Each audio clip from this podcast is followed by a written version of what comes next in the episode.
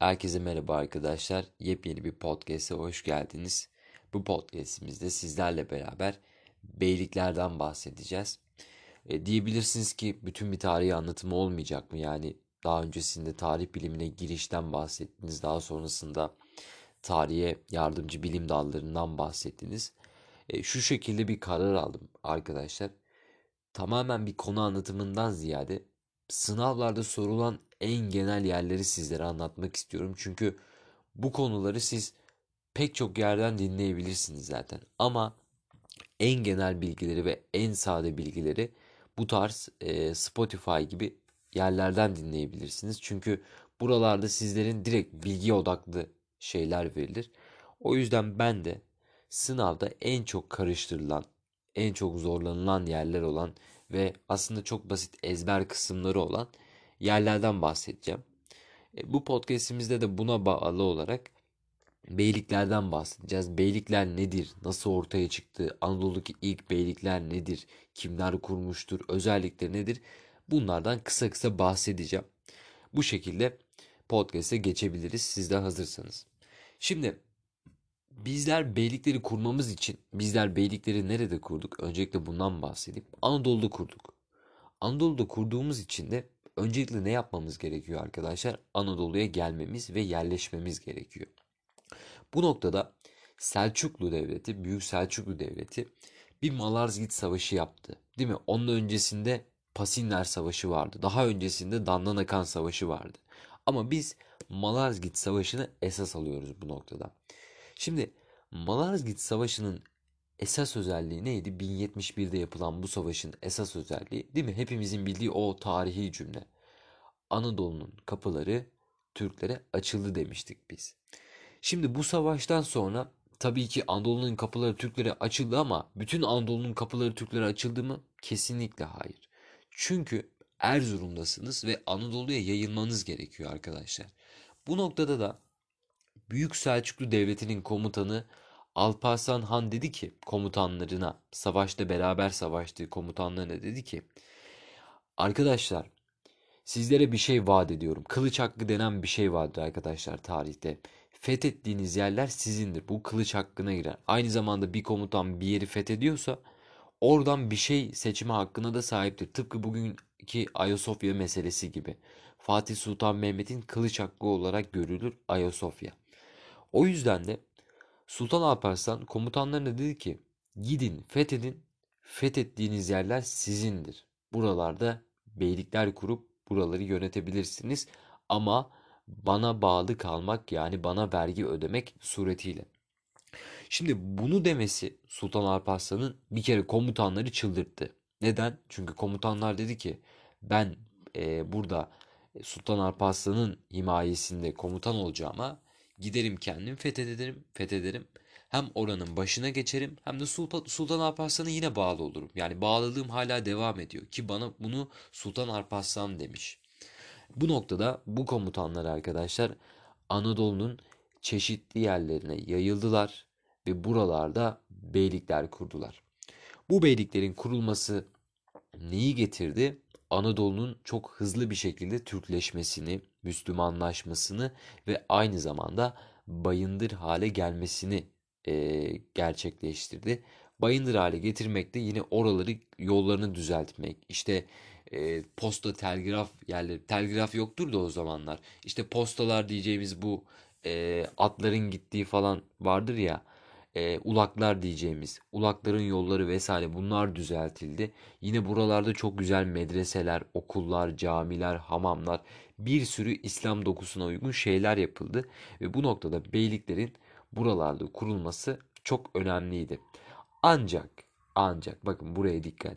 Beyliklerin olumsuz özelliği nedir diye soracak olursanız Anadolu'da Türk siyasi birliği olmadı arkadaşlar. Yani herkes kendi fethettiği yerde bir devlet yani daha doğrusu bir beylik kurmaya kalkışınca tabii ki bu bir emir vasıtasıyla olunca e, buralarda e, tek bir çatı altında Türkler toplanamadı ve bu noktada ilerleyen zamanlarda özellikle biz Osmanlı'ya geldiğimiz zaman mesela özellikle Yıldırım Beyazıt döneminde hatta Osmanlı'nın 1400'lü 1500'lü yıllara kadar bu beyliklerle uğraştığını biz görüyoruz. Çünkü Türk siyasi birliğini sağlama noktasında beyliklerin e, himaye altına alınması önemli. Neyse genel hikaye buydu. Yani beyliklerin kurulma süreci bu şekilde gerçekleşti. Malazgirt Savaşı'ndan sonra Sultan Alparslan komutanlarına gidin fethedin. Fethettiğiniz yerler sizindir dedi ve komutanlar da direkt olarak e, bölgelerde fetihler hareket fetih hareketlerine başladı. Ve bu noktada şimdi beyliklerin e, hangileri olduklarından bahsedebiliriz. İlk olarak hangi beylik kuruldu? Bak bu hep soru olarak gelir. Saltuklular Beyliği arkadaşlar. İlk olarak kurulan beyliktir. Saltuklular Beyliği. Ebu, Ebu Kasım e, tarafından kurulmuştur. Ebu Kasım Saltuk tarafından. Zaten genel olarak komutanın soyadını alır burası. Beylikler. O yüzden de hani biz e, birinci dönem değil de ikinci dönem beyliklerinde bunu daha çok göreceğiz. İkinci dönem beyliklerinden de yine bahsedeceğim tabii ki. Ama şu anda biz birinci dönem beyliklerinden bahsediyoruz arkadaşlar. İlk kurulan beylik Saltuk, Saltuklular Beyliği dediğim gibi arkadaşlar. E, bu beylik Erzurum'da kurulmuştur ve en önemli özelliği Anadolu'da kurulan ilk beyliktir arkadaşlar. Bu noktada bu önemli. Saltuklularla ilgili bunu bilmemiz yeterli. Diğer bir beylik Mengücekliler. Mengücek Gazi tarafından kurulmuştur ve Sivas yer e, merkezli bir kuruluştur e, Mengücek e, Beyliği ve bu noktada Divri, Kema e, gibi Divri Ulu Cami gibi e, önemli e, mimari yapıları vardır. O yüzden mesela Divri Ulu, Ulu gördüğünüz zaman bir beylik sorusuyla karşılaşıyorsanız be, e, Mengücekliler e, şıkkını işaretlemeniz gerekiyor. Divri Ulu Camii'nin de büyük bir özelliği var. Orada bir tane e, bir e, ne derler ona bir yansıma tasarımı yapılmış. Güneş öğlen vakitlerinde camiye yansıyor ve orada caminin mihrabında bir e, namaz kılan e, sülület yani ne diyorlar ona daha doğrusu bir gölge meydana geliyor. E, bu da yine önemli özelliklerinden biridir Divriği Ulu Cami ile ilgili. Sivaslıdır arkadaşlar. Dediğimiz gibi Mengücekliler tarafından yapılmıştır. Mengüceklilerle ilgili bunları bilmemiz yeterlidir.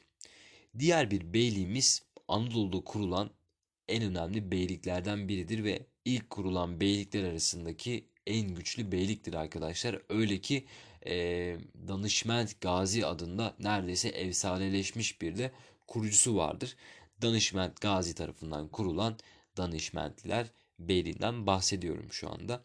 Sivas merkezi kurulmuştur bu beylikte ve Malatya, Kayseri, Tokat, Amasya, Niksar içinde yer alan bir bölgeyi de kapsamıştır. Yani çok büyük bir bölgeyi kapsayan bir hakimiyet alanı vardır danışmentlilerin bu noktada. Bunun haricinde bir dönem Anadolu'ya hükmetmişler. Bakın bu çok önemli. Bir dönem Anadolu'ya hükmetmişler ve Anadolu Selçuklu yerine Anadolu'yu yönetmişlerdir.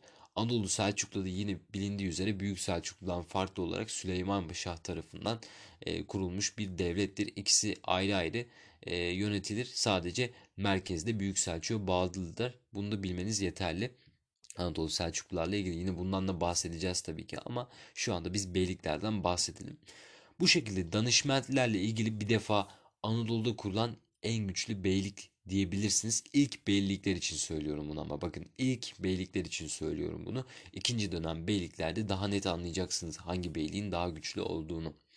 Bunun haricinde danışmentlerle ilgili bir tarihi soru gelirse, tarihi mimari sorusu gelirse Yağı Basan Medresesi çok çok önemlidir arkadaşlar.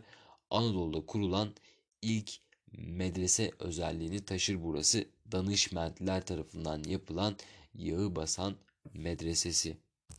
Bunun haricinde danışmentler o kadar güçlüdür ki ikinci dönem ikinci dönem Haçlı seferlerinde Haçlıları yenmişlerdir arkadaşlar. Zaten bilindiği üzere Haçlı seferlerinin sadece birincisi başarıya ulaşmıştır. Onun haricinde diğerleri hep mağlup olmuşlardır Haçlılar.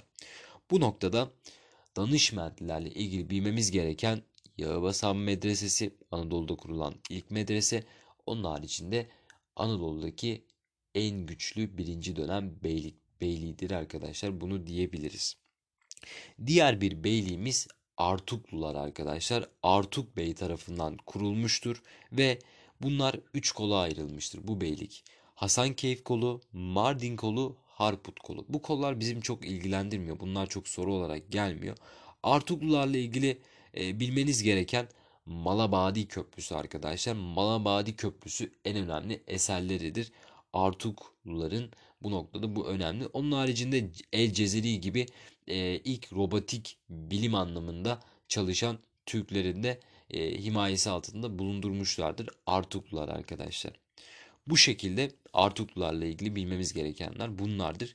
Diğer bir beylik yine benim de en sevdiğim beyliklerden biridir arkadaşlar. E, çünkü bu beylik çok denizci bir beyliktir. Zaten isminden de birazdan kurulduğu bölgeden de anlayacaksınız. Çaka Beyliği'nden bahsediyorum. Çaka Bey arkadaşlar 1. Kılıç Arslan'ın e, kayınbabasıdır. Yani kızıyla evlenmiştir ve Çaka Bey 1. Kılıç Arslan'ın kayınbabasıdır. Ve bu noktada Çaka Beyliğini kurmuştur Çaka Bey. Ege bölgesinde kurulmuşlardır. Ege bölgesinde kurulduğu için de haliyle denizci bir beyliktir. İlk Türk donanmasını kurmuştur arkadaşlar Çaka Bey. Bu noktada çok önemlidir. Aynı zamanda Çaka Bey içinde biz ne diyoruz? İlk Türk denizcisidir arkadaşlar.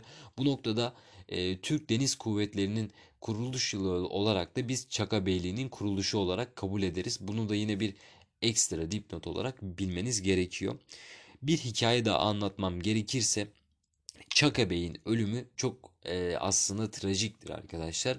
Damadı tarafından kellesi vurularak öldürülmüştür Çaka Bey. Çünkü Çaka Beyli ilk Türk donanmasına sahiptir ama e, aynı zamanda Çaka Bey e, Selçuklu sultanlarına karşı da biraz böyle alttan alttan kuyusunu kazma noktasında da girişmiştir bu tür işlere ve bu noktada 1. Kılıç Arslan tarafından hem bu beyliğe son veriliyor hem de Çaka Bey'in kendisine son veriliyor arkadaşlar.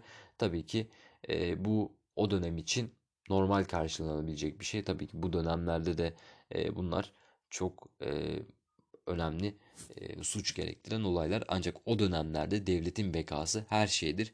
E, bu noktada da bizler Çaka Beyliği için ne diyoruz? Çaka Bey tarafından kurulmuştur. Ege'de kurulmuştur. İlk Türk denizcisi Çaka Bey'dir ve aynı zamanda ilk Türk donanmasını kuran da yine Çaka Beyliği'dir diyoruz. Ve bu şekilde birinci e, beyliklerden bahsettik arkadaşlar. E, genel olarak yine bir özelliklerinden, genel özelliklerinden bahsedecek olursam bu birinci beylikler Anadolu'nun Türkleşmesini sağladılar. Anadolu'nun fetihleşmesini hızlandırdılar. Buranın Türkleşmesini, Müslümanlaşmasını hızlandırdılar. Aynı zamanda Anadolu'daki ilk mimari eserleri yani Müslüman, İslam eserlerini kazandırdılar. Ve beyliklerin varlığı Anadolu'da Türk siyasi birliğinin e, sağlanmadığını gösterir arkadaşlar. Bunu da bilelim ve bu bilgi çok çok önemlidir. Ve bu şekilde beyliklerin yani birinci beyliklerin e, podcastini tamamlayalım arkadaşlar. İkinci beylikler podcastinde görüşmek üzere. Hepinize iyi çalışmalar diliyorum.